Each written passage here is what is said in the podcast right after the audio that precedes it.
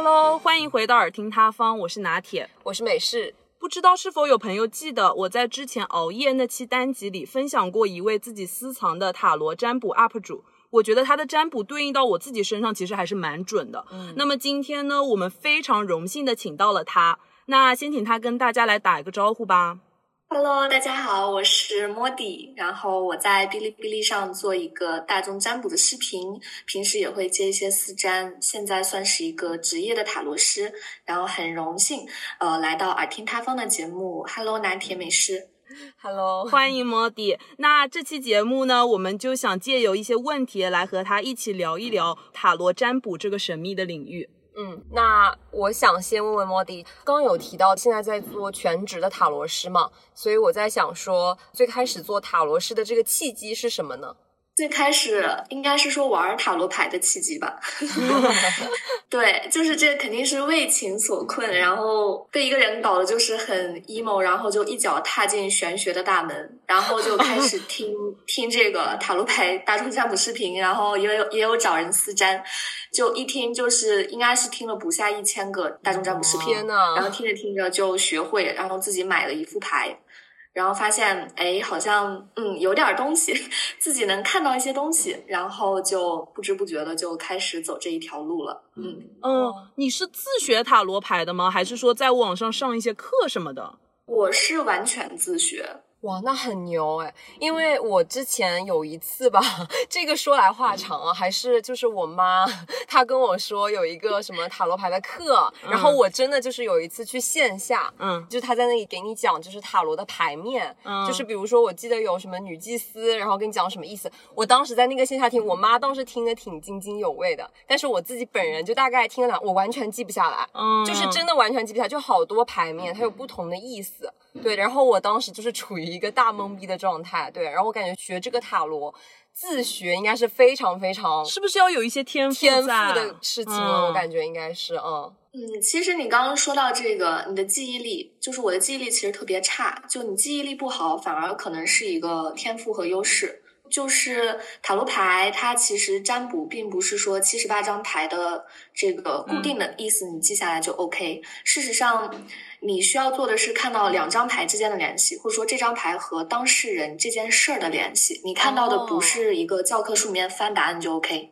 所以说有时候反而记忆力太好，你记得都很死的话，你解牌的时候会很受限制，或者说很死板。我的记忆力就特别差，就一张牌，嗯，可能要用它用到十几二十多次，我才能大概很模糊的有一个关于它的概念。但是那个概念仍然是延展的，这个感觉就好比我们学英语的时候学一个单词的意思。那其实那个单词它是有很多很多意思的，但是如果你只是单纯的记住一个意思或者两个意思的话，你在使用它的时候就没有那么的灵活。你事实上需要看到符号背后的那一片大的象征，所以说反而记忆力不好，可能是因为你的理解力或者说领悟力、直觉力比较强，这反而可能是嗯一个天赋所在。因为我感觉就像好像有不同的塔罗师对于同一个被占卜的人，然后得出的一些牌，他可能都会融入自己的一个主观的判断。对，嗯，其实就是这个解释起来，它是一个比较庞杂的体系。那首先你说跟主观有没有关系？肯定有关系，因为塔罗师的本质相当于充当一个管道的作用。嗯。然后这个管道，我自认为我这个管道是比较干净的，没有就是很脏的水进来，可能也会出来比较好的水源给大家喝。但是有些人他自身的那个管道不是很洁净，比如说有一些刻板的印象或者偏见，比如说有一些局限的理解，有一些狭隘的部分，那可能这个信息从他这里进来也会受到限制来出去。所以说塔罗师其实一方面你自己这个管道有没有做好清洁，或者说你管道整个是什么温。度什么性质，你肯定是对你的读牌有影响。另外一方面呢，就是塔罗牌，事实上你出一张牌，呃，这张牌的这个信息其实它是一个爆炸的，就是比宇宙还要丰富的信息。它并不是嗯，就固定的说这张牌一定是某一个信息，哪怕是对应到这个人身上，这张牌背后有无限的信息流。那相当于于每一个塔罗师所选取的、所能够看到的是，嗯，有限的，或者说能够抓取的那个信息流是有限的。这个和塔罗师自身的一个水平、能力、素质，还有学识都是相关的。但是他抓抓住的可能各不相同。但你只要你的这个抓取是准确的，你的管道是洁净的，那你出来的结果和效果就是会比较好的。所以说。嗯，你说不同的塔罗师对同一个事情，他可能大体如果从一个纯粹客观的角度，比如说我们去看一个可能性，比如说我们去看这个人对你的这个想法和意思，大概是偏好还是偏坏，这个结论是大差不差。但是你要做一个具体的表述，你要具体的去赋予它色彩和温度的时候，大家出来的那个效果就是不尽相同的。明白了，哎，那这个塔罗会分不同的派系吗？塔罗牌它是有不同的派系的，就是你像我现在用的，它是传统的韦特韦特塔罗，然后它还有马赛塔罗，然后还有一些嗯，就我前段时间买的那个叫什么来着？就是那个牌牌数特别少的那一副牌。我我突然 不好意思，我记性比较差。就是它塔罗牌是有四到五个不同的门类，然后你使用它都是不太一样。但是我个人比较偏向于韦特，因为你像韦特，它断式它是有比较丰富的空间和色彩出来，但是有一些塔罗牌它断式就是很简单，就一两句给你断完了。它的疗愈的效果或者说它可供发挥的这个领域是非常有限的。呃，其实包括塔罗牌。就是每一副牌都会有一张牌灵，它其实每一副塔罗牌你在使用的时候，它传递给你的感觉也是不同的。所以说，所谓的玄学嘛，就是把世界看成一个联系的整体，然后你的每一副塔罗牌其实都各有联系，各有相同和不同之处，就看你有多大的那个灵性去抓到它们的不同了。对，是这个样子的。哦，好的好的，那要不接下来我们就跟大家分享一下这个塔罗占卜整个的流程吧。嗯，对，因为我觉得可能有很多朋友他们都没有私下占卜过，就可能没有另外做过私占，所以可能对大体的流程不是很了解。嗯。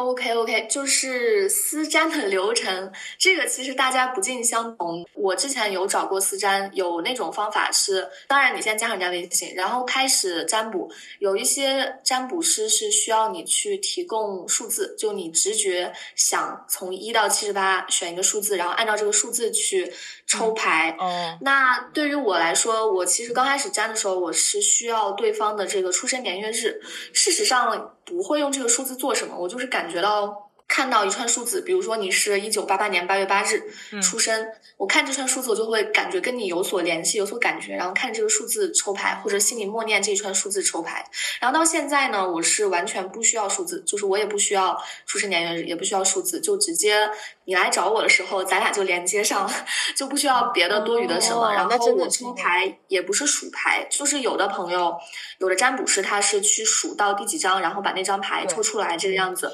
但是对我来说，我就是我，即使是线下面对面私占，我也从来不需要对方抽牌，都是我跳牌。嗯，就是我知道跳牌肯定是准的。嗯，所以说对我来说，就是你把问题告诉我，然后大概说一下这个问题的背景，不需要太详细。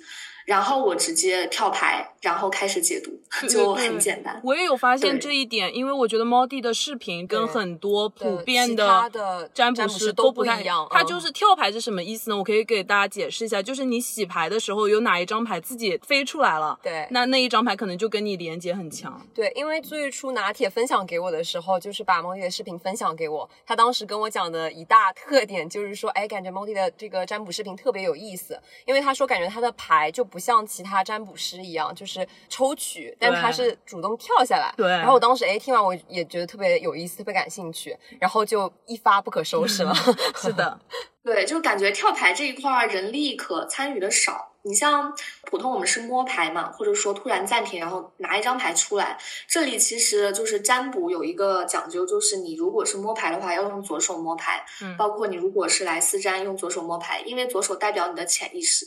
然后右手你是有一些意识的东西在上面，但是我觉得跳牌的话，你就两只手同时运作，你完全完全把这个东西交给了一个随机性。嗯，对，是的。所以说这个对，就我个人更偏向于这样的使用，但事实上可能大差不差，但是这个可能看上去确实更好玩一些。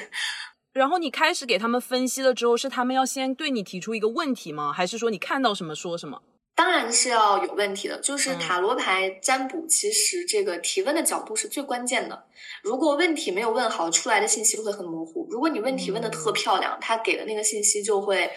你就像切切一个橘子一样，你从不同的角度切进去，得到的那个横切面、那个纹路绝对是不一样的。所以说，你提问就像是你要从哪里下刀一样，然后你出来的牌面就是你出来的那个结果。所以提问是第一步。然后我一般就来找我私占的话，我是需要对方提前把所有的问题都想出来。因为我嗯是按时间收费这样，所以说提前把问题想好，按重要性排序，然后我就开始一个一个这样去解。然后如果在解的过程当中，我觉得还有必要再追问，或者说这个人提的问题本身还需要优化的话，我会去做一个优化，这一点也很关键，可以让解牌更加清晰，或者说更加能够起到一个帮助的作用。嗯，但我觉得这个视角嗯非常的新诶，因为以前在呃私占的时候，可能一方面就会觉得说大体的一个问问题问出去，对可能就会更多的依赖于这个塔罗师说，哎，他给我怎么样的解读，那我就收取这样的信息就好。呃，那我之前真的是确实从来没有想过说，可能作为一个提问人，这个问题的重要性，对。对，那我想问，就是怎么样的问题可能算是说比较好的问题，比较出色的问题，就是可以像刚刚莫迪提到的，就像切橘子一样，那一刀下刀的时候是最好的。就首先这个问题的出发点很重要。就好比我有一类问题，我是尽量不看的，比如说你喜欢一个男孩，你要问这个男孩对别人的想法，然后你在一个三方关系，你要对比他对双方的感情，这个就是如果你爱我更多，还是爱他更多？对对对，哦就是这个实在是痛苦，他也可以看。就说实在的，塔罗牌或者说玄学本质，你其实天地万物都可占，但是你是会有一些限制。为什么？因为嗯，你如果过多的这个能量或者执念在对方身上，在某一件事物身上，我能感知到你已经被他卷进去，被带偏了。这个时候，你塔罗师如果起到的只是帮你更深的卷进去这样一个作用的话，那跟巫婆真的没有什么区别。就是对哦这个，就是我觉得很危险的一件事情，就是塔罗牌这个市场其实是参差不齐的，是的真的是良莠不齐。然后很多人他在扮演的就是利用一个人的焦虑或者说执念去赚钱嘛，嗯 就这这个我不知道敢不敢讲啊，但是我确实是个人有这样的感受，也没有好好的去疗愈，也没有帮这个人好好的去分析他的问题在哪里。但事实上，塔罗牌它最根本的作用，包括星盘啊这些，都是帮你更好的了解你为什么会这样，以及你怎样做对你自己是更好的。它其实起到的是一个分析的角度，所以说你去看你。你爱一个人，然后你们之间的缘分的时候，其实我在帮你看到说你最爱他的那个点是什么，或者说你们之间就是最让你念念不舍、最让你放不下的那个点是什么，然后帮你看到他，可能能够帮你去更好地断开它，或者说能够帮你更好的、更清晰的做一个选择。因为人是很容易被一些东西蒙蔽掉双眼的，嗯，所以塔罗牌它本质是帮你看清你的内心。然后在这里我可以分享一个，就是我前前几天占私占的一个案例，嗯就是有一个呃妹妹是在澳洲，然后快要毕业了，然后她想要就是留在那里，但是呢，她目前这个状态就是又要找工作啊，这方面就很烦，然后不知道能不能留，她就很焦虑。然后这个时候我就帮她抽牌嘛，她正常看的是能不能留，但是我看到的是真的留下来的机会给你，你也不一定就这辈子要留在这里，你只是因为你想要留，而你现在没有能力留这件事情，感觉到不舒服，感觉到焦虑，但这个留并不是一个真实的你的心之所向。然后他啪一下就被打醒了，说哦原来是这样，然后那个焦虑一下就被缓解了很多很多。所以说，就是好的塔罗师是帮人看清内心的，然后帮你看清内心以后，其实每一个人的智性或者说智慧都在你的内在，你那个内在的智性被激发出来之后，你自己就可以解决很多事情。对，所以说提问的角度，我觉得是最关键、最重要的，就是围绕你自己来。其实你说你自己提问比较模糊什么，这很正常，因为我们遇到一个困境的时候，你绝对很难站在一个第三方的视角说，哦，我现在是什么课题，你你只会很纠结于他为什么不喜欢我，然后我们缘分如何这类型的。但是一个好的塔罗师就会帮你去看到你真正的那个问题在哪里，帮你找那个问题的根，对，然后在那个根上去帮你做疗愈，而不是单纯的直接给你一个判断，这个是非常不负责任的做法。哦，对，那我现在听起来的话，感觉这个塔罗的本质其实有一点像心理疏导，就感觉发现你真正的症结在哪里。嗯，这个塔罗占卜和这个心理学是不是有一些相似之处呀？就说实在的，就是塔罗内部的体系的话，那也我之前也有找过那种私占师，他就是说别把我当心理咨询师，就会直接就提前跟你讲说，我不是心理咨询师，也没工夫听你闲聊，然后我只是负责解个牌而已，就也有这样的，只是把它当一个神秘学的工具。但是也有那种塔罗师，他可能主打的就是一个心理疗愈。我觉得我也是比较偏这个方向，就是抚慰人的心灵为主的。嗯，那你说它本质和心理学是否相关？嗯，它其实并不是它和心理学相关，或者心理学和它相关。我觉得不管心理学还是这个玄学还是科学，它其实本质它都是哲学。这个哲学是什么？我所理解的是一份联系感，就是你看牌为什么可以看得准？因为这个牌和人是有联系的。就真正的功力深厚，就我目前我一直在训练自己，那可能看到一个天气会有一些呃对应，或者会有一些外应给到我，然后我会意识到今天去适合做什么，或者有一件事是不是这里在给给我一些提示？就是你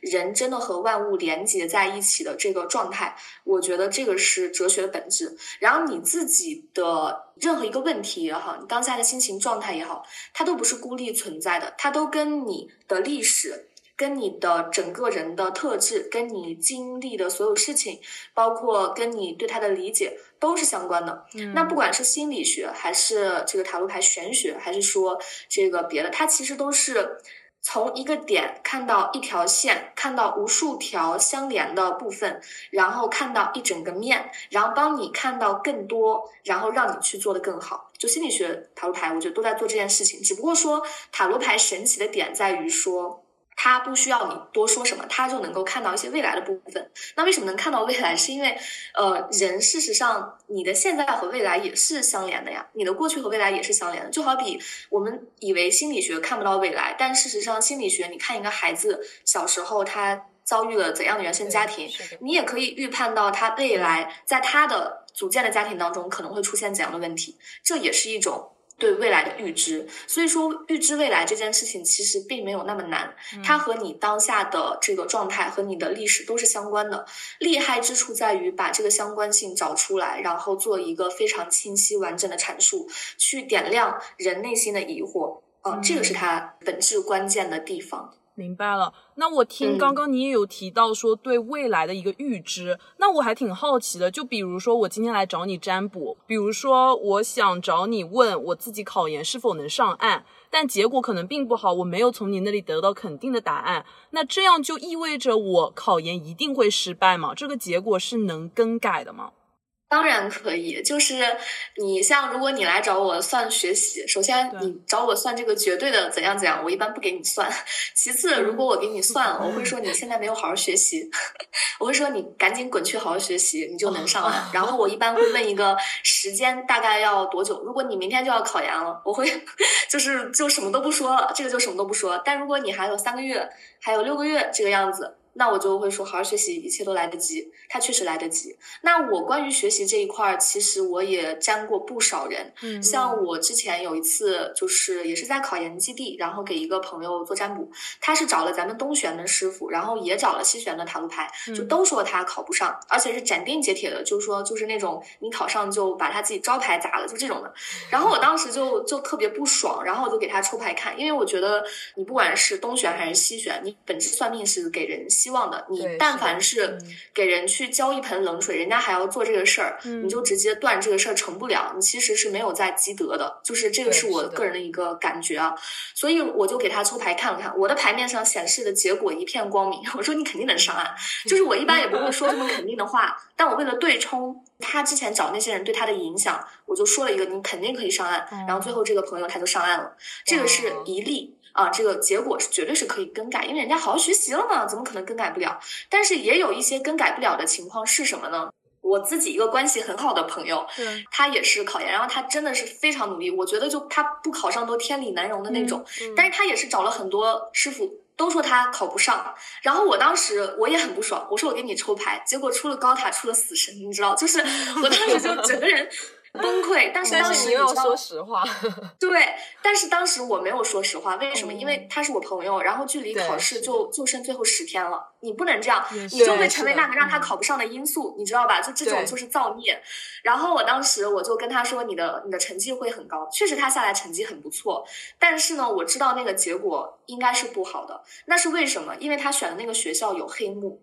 就是他他当时进了复试，嗯，嗯，对他成绩进了复试，但是他进了复试之后，那个老师一见面就说，就是你本科不是哲学专业的，我们不想招这样的学生。就人家摆明了不想要你，就不打算要你。所以这个时候是你个人努力之外的一个外界的突然的因素，它也应了高塔这一张牌的含义，是不可控的，是突然的。所以说，你如果说找我占这个东西，我会帮你看一下是你自己努力的问题，还是说你这个学校可能是有点问题的，你到时候可能会外部环境给你一个晴天霹雳这种，那这个我们可以提前做一个预防吗？对，所以说你刚刚那个问题就是我有两个这两个案例可以讲给你听。OK，那刚刚也有提到，就是诸如此类的案例嘛，就感觉非常的有意思，因为总是有一些出乎意料之外的。那我想问一下，就是作为一名塔罗师，呃，你觉得你自己目前职业的最高光时刻是什么呢？我想想，其实我每天都在体验，就是比如说你看到一个三角恋的情况，你不是很确定，但你一说，然后对方说你真神了，对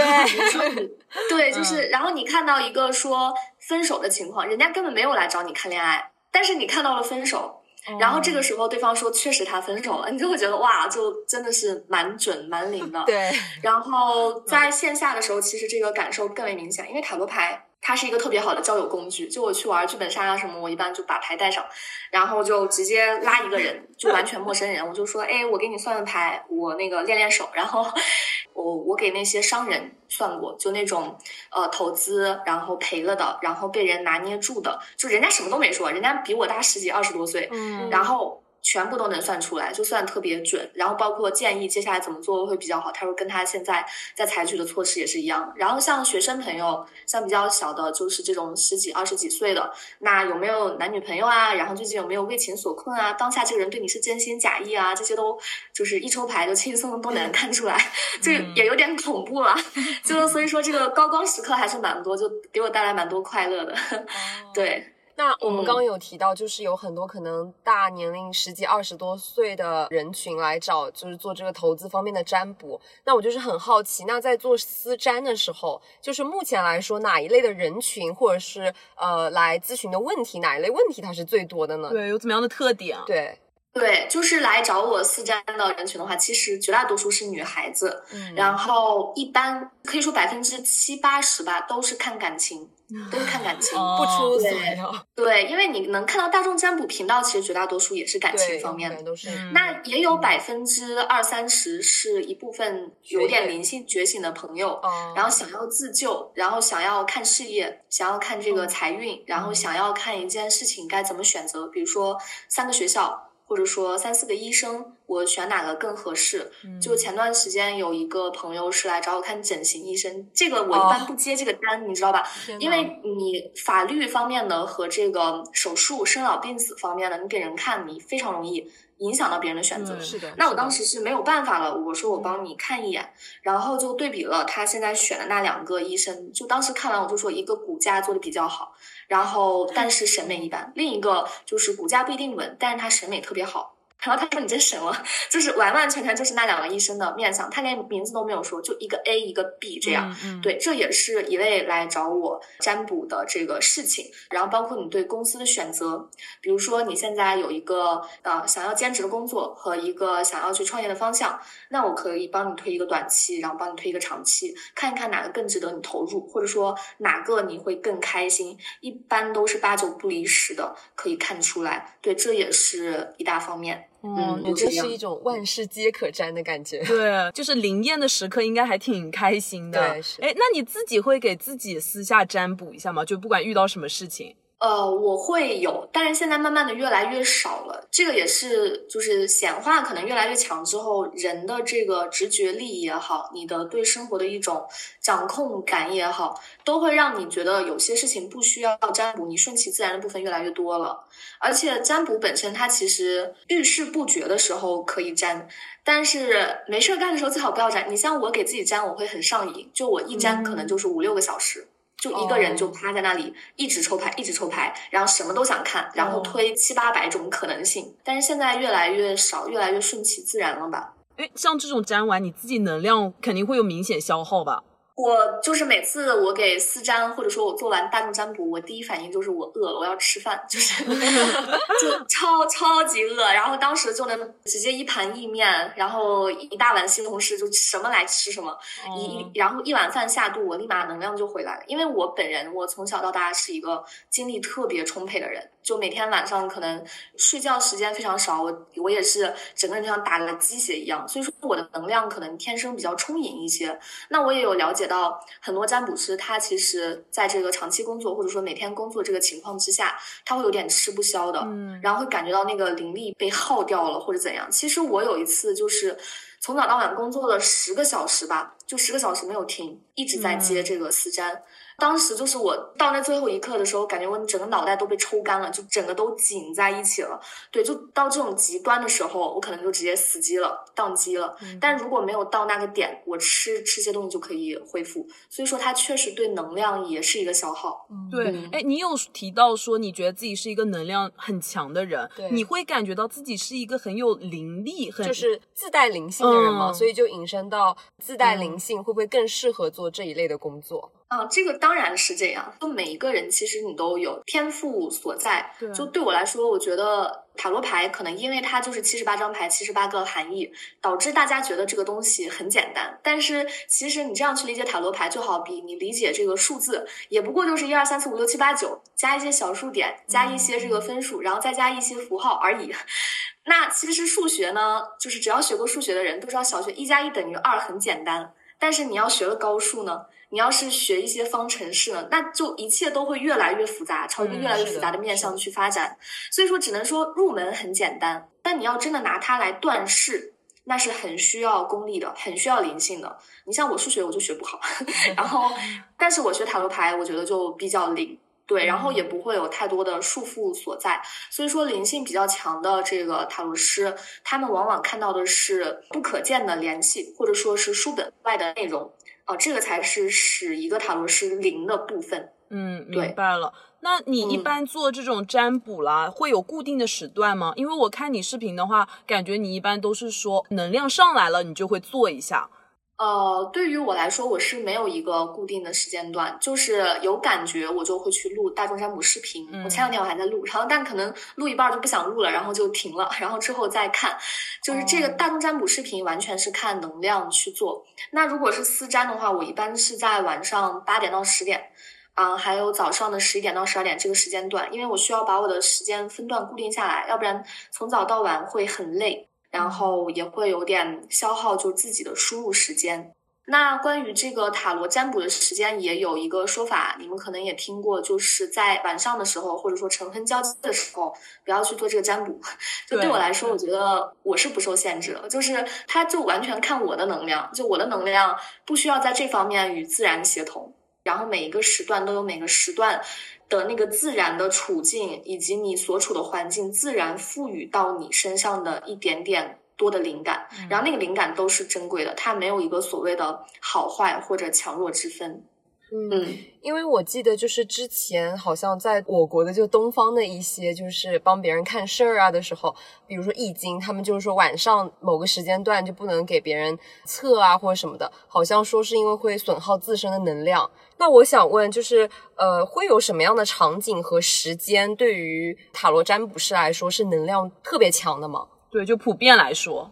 嗯，这个我想一想啊，这个我还真没有主动了解过。但是我感觉在下午的阳光比较充足的时候，我自己去做视频也好啊，或者去干什么的时候，都感到能量会比较好一些。还有早上可能九点啊、十点这个时间都会比较好，就是正常的我们人类去工作的时间，就对我个人而言是这样。然后我观察到的一些做大众占卜视频的一部分占卜师，也是差不多是这个时间段，就是还有阳光的时候去做这件事。哦，对，那我觉得我们可以借鉴的就是尽量在太阳下山之前把困难的事情都先做掉。对，就因为夜晚，就拿咱们这个 中医的理论来讲，也是人气比较弱的时候，嗯你。阳气比较弱，然后阴气比较重。但只不过说塔罗牌这个东西，我觉得它就没有这个阳气的说法，然后它也不怕什么阴气，是嗯这样一个状态，所以他可能无所谓。但是你像易经的话，我感觉咱们的这个易经啊、八卦啊这些就太牛了，就是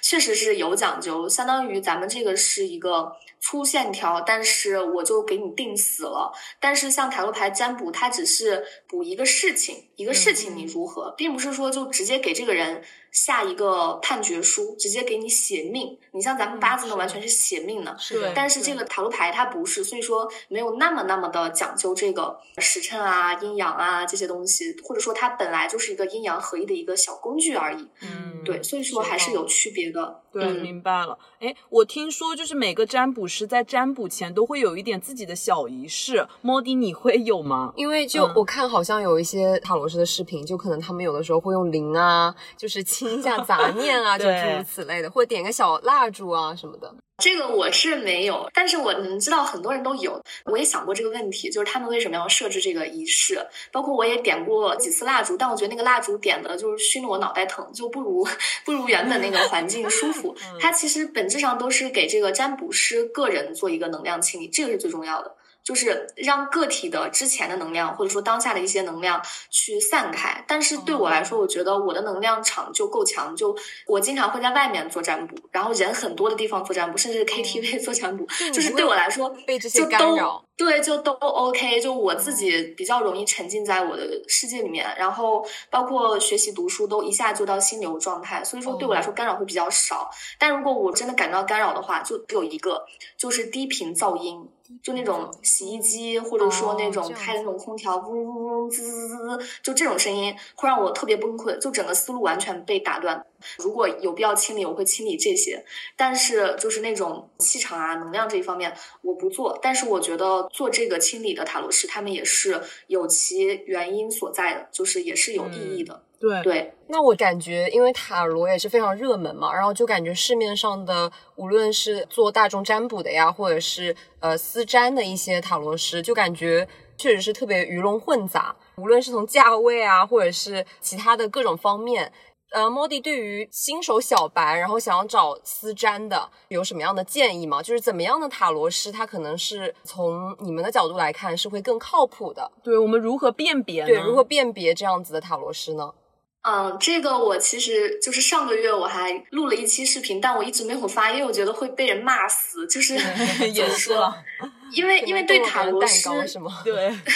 就真正好的塔罗师真的很难找。就对我个人而言，我自己关注的塔罗师不超过一只手，哦，就真正好的。那你如果是小白，你要去找塔罗师的话，我其实还是建议找这个。你看过他的视频，第一你觉得有连接，第二是他的整个人的那个气场和风度是让你觉得他是有智慧的。就很多他其实不一定有你有智慧，他不一定经历了什么事情，他只是看着牌瞎说，就就真的有这样的人。那你去找他，你把钱给他，你自己会就感觉吃了狗屎一样难受，就真的会有这种时候。所以说你在选取这个塔罗师的时候，我觉得不要图便宜，因为。好的塔罗师或者说好的东西，它肯定是有它的道理，才有那个价格。你如果是想要掏一个比较便宜的价钱，你去看一个模糊的看一看，说这个大概怎么样，大概怎么样，那你可以去找任何一个。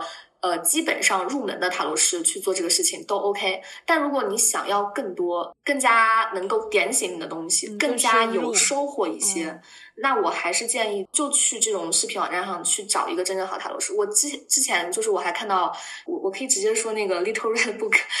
那个、那个上面有人说就是一块钱，然后只是练练手这种。我天啊！我当时我就一整个大震惊。你你不怕给自己那个什么吗？就他真的没有那么简单，因为你给人断事，人家是抱着希望来找你的。塔罗师很多时候甚至是一个心理疗愈师，甚至有人他可能算完牌得那个最后结果，他可能真的会去做一些事情的。比如说他真的会去表白，比如说他真的会有种感觉活不下去了，比如说他又活了。就是你是真的像一个医生一样，你是给人去做手术的。你怎么能这么随便的，你就把自己的这个心病，你就交给一个你不知好坏，然后不知深浅的人去让他们治？然后这个人怎么敢这个七十八张牌的牌意还没有全理解，你就直接接单，你就直接就一块钱两块钱这样，你这个和一百块钱去割一个双眼皮的风险是。没有区别的。当然，你要是完全图个乐，我就是试一试，说不定有些什么。那保不齐你也可以遇到，就是反而两个人成了朋友。但是对我来说，我觉得塔罗牌不是这么一个随意的东西吧。嗯。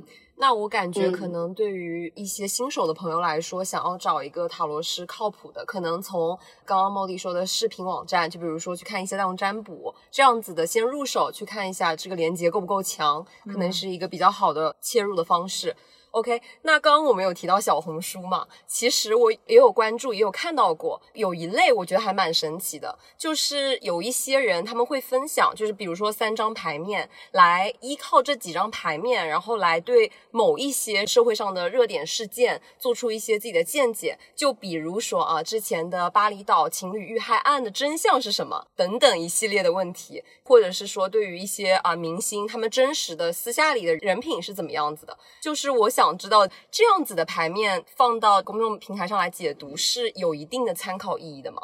嗯，我这样给你讲啊，就塔罗牌它的本质，它是帮你看见那个真实的存在嘛。嗯，因为我们的语言啊、牌啊，它都是一个符号和一个梯子这样的。那你说看这种事件的时候，你看到的是什么？首先，你看到的永远是真相的一部分。比如说，我们来想象梵高的星空吧。嗯嗯。这一幅画面啊，这个是事件的全部啊。那塔罗师这个时候抽牌去看，你说他能不能看到呢？能看到。有人看到的可能是蓝色，有人看到的是白色，有人看到的是黄色。有人功力好一点可以看到有花，然后有人功力好一点可能觉得这是蓝天。有人可能直接看片就看到画框，只能看到画框，然后什么都没有，就觉得这是一场乌龙。所以说，你看这些能不能看准？你拿玄学其实什么都可以讲，因为你玄学本质里面就是我们。的 country 的这个运势都是可以去看的，对，就如果你功力真的深的话，但是呢，你要是功力不深的话，你说你看到的那个东西是不是真的？是真的，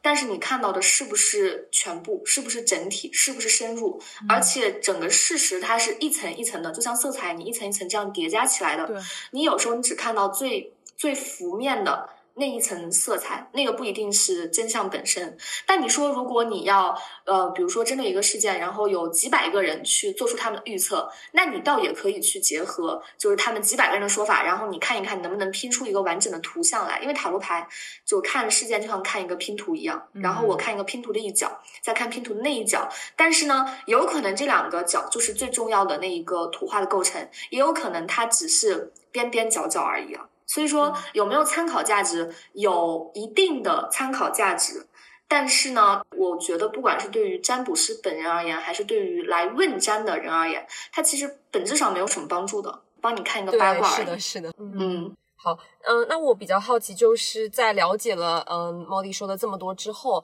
很好奇莫迪本人对于塔罗这个行业的前景是怎么样看待的？就是塔罗牌，它的前景，我觉得还是很光明的。嗯，就是。呃，整个其实你说塔罗牌的前景光明吗？并不是，就并不是说咱们玄学行业的前景光明，而是说，呃，我们的这个物质生活已经得到满足了。其实现在大家都是在精神生活上非常需要依托的一个状况。很多来找我占卜的朋友，我能感知到他们知道那个问题是怎么回事，他们只是想来找我说一说，然后想要听到别人说出他们内心的感受，然后在那一刻。感觉是温暖的，感觉是被看见的。然后，如果能再给一些好的建议和理解，那就更好了。所以说，有一些朋友来找我，我是直接就是不抽牌，直接陪你聊，然后我们把这个事情聊通、聊清楚，跟你点出来这个问题在哪。然后有一些朋友，就有一些未成年的妹妹啊什么的来找我，我有时候甚至是完全不收钱，因为他那个情况让我觉得特别心疼，就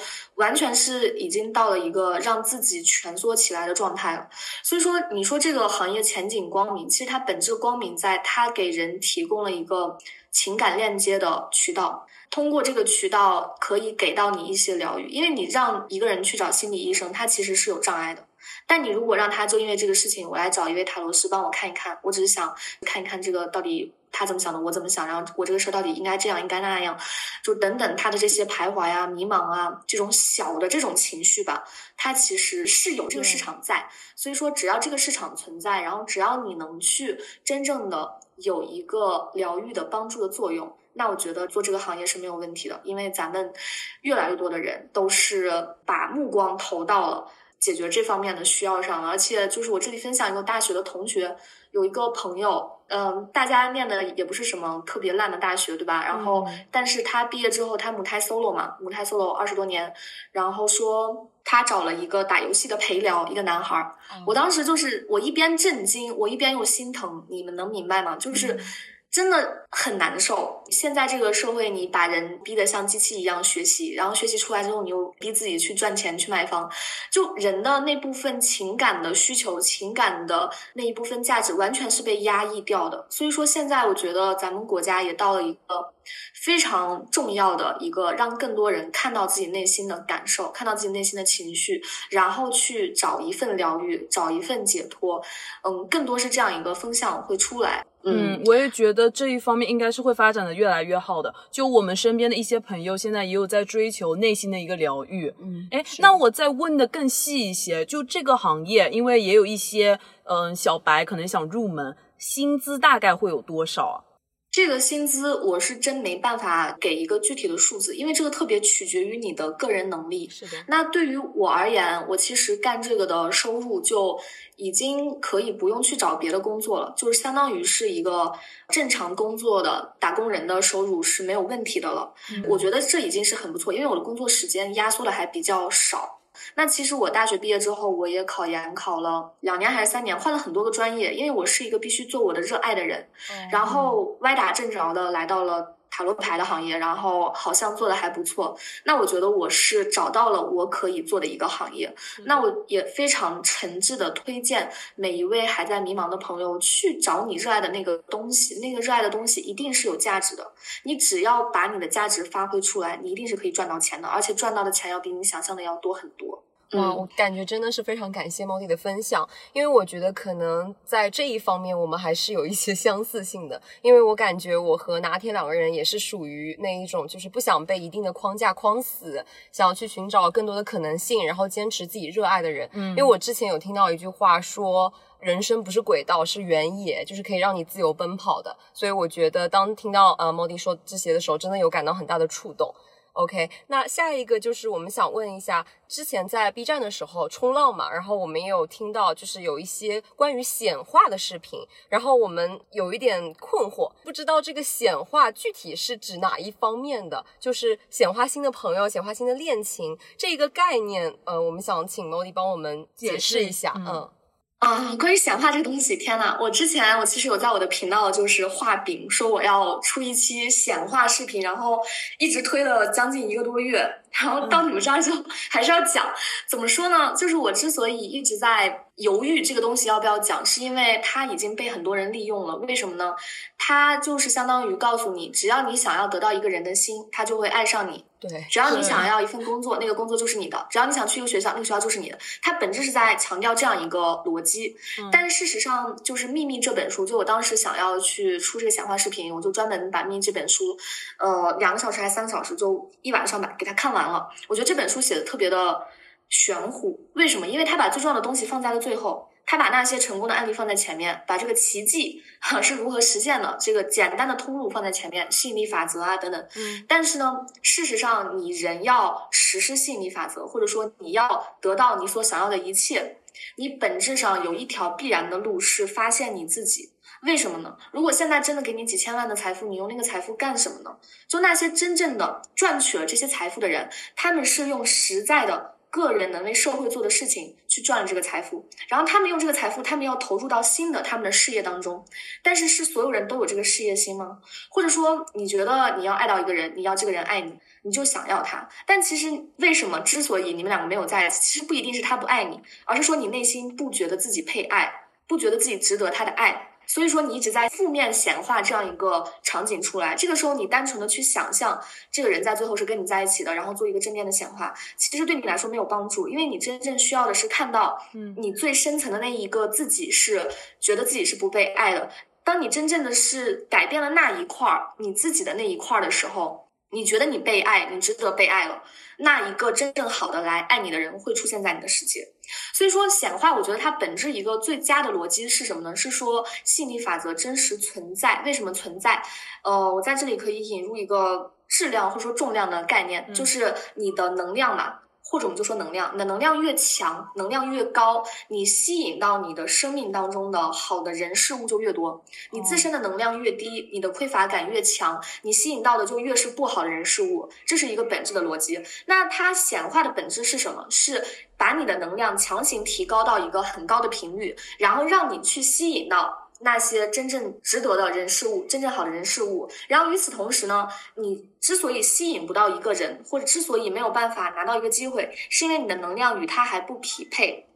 那当你的能量抬高到与他匹配，甚至比他高的时候，他自动会被你吸过来。这个是吸引力法则，就是比较粗糙的去讲，大概是这个样子的。就是我为什么说它虽然这样它是 OK，但是我觉得显化这个东西有问题呢？因为我认为啊，显化的本质是，首先你要看清你自己是谁。你的组成是什么？然后你要走的道路是什么？比如说你最近你在早起，然后你感觉你额头上痘痘消了很多，这是一场显化。嗯，就是真正的我们说显化是奇迹，只不过说是把眼光放在时间以外，就是我们可能要一年、两年、三年去实现一个大的显化，然后可能一年之后、两年之后这个目标达到了，嗯，这就是一场显化，这就是显化的本质，就你想要什么，你就可以得到什么。那之所以它这么迷人，是因为。他在告诉你说，你可以得到那些你以为你不能得到的，比如说，你说你要成为一个 NBA 篮球明星，对，然后你觉得这个东西是不可能得到的。那显化他告诉你说，如果你想要得到，你就可以得到。这个时候，你听这个话，你会不会觉得有点不正常，或者说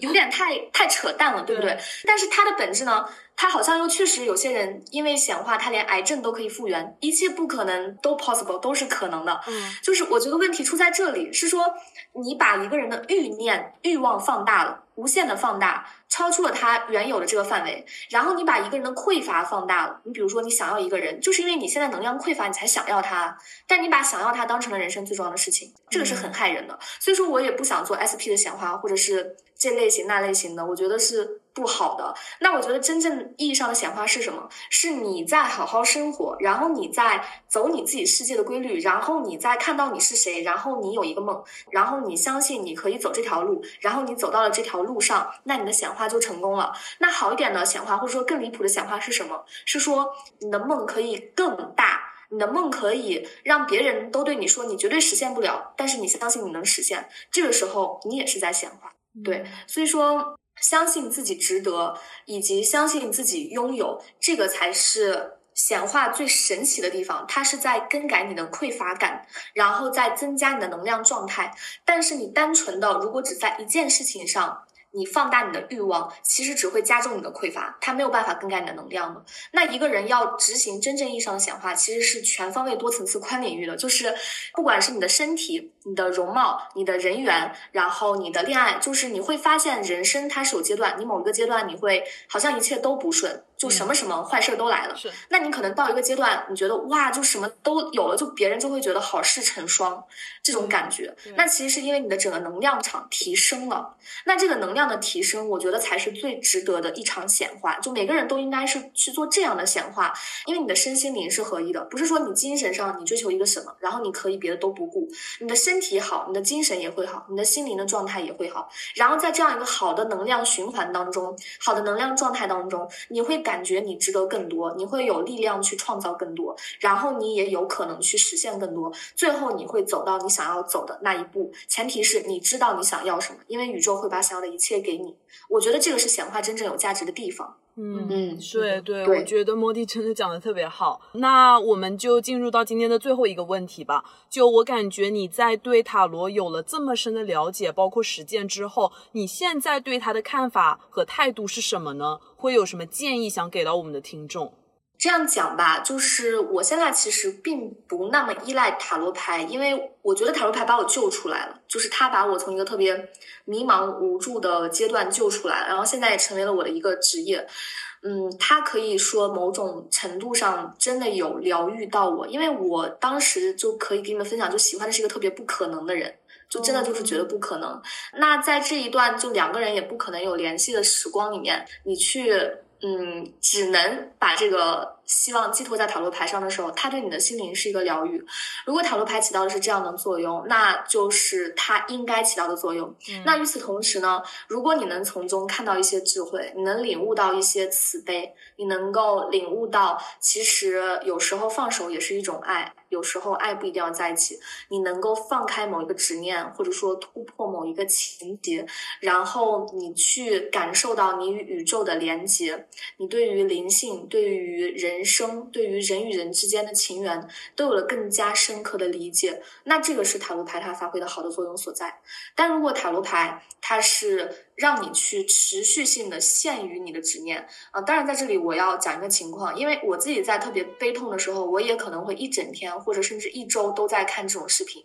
很多人说你不要看了，不要看了，但是你看的那个过程其实是一个脱瘾的过程，就好像一个小孩他要玩游戏，你让他玩玩一个月，他自然玩恶心，他就不玩了。就是你可以用它去做任何你想做的事情，然后你要相信你自己，就你最终你其实是靠你自己的力量，靠你自己的能量去战胜一切的。那你只要是保证这一个信念的情况之下，允许你和他去产生任何的故事，然后去准备好接听来自宇宙的指引，那就是最好的。嗯，对，我觉得希望大家还是都把塔罗牌当做一个救赎自己的工具，而不是让自己越陷越深的工具吧。对，毕竟很多事情还是事在人为，只要相信自己的话，很多事情还是都可以发生改变的。好的，对，没错。嗯，如果对 Modi 很感兴趣的话，我会把他的信息都放在 show notes 里面，然后方便大家去查看。是的，嗯，非常感谢 Modi 光临我们的节目，也很感谢大家收听本期的耳听他方。我是拿铁，我是美式，点个关注不会迷路。我们下期见，拜拜拜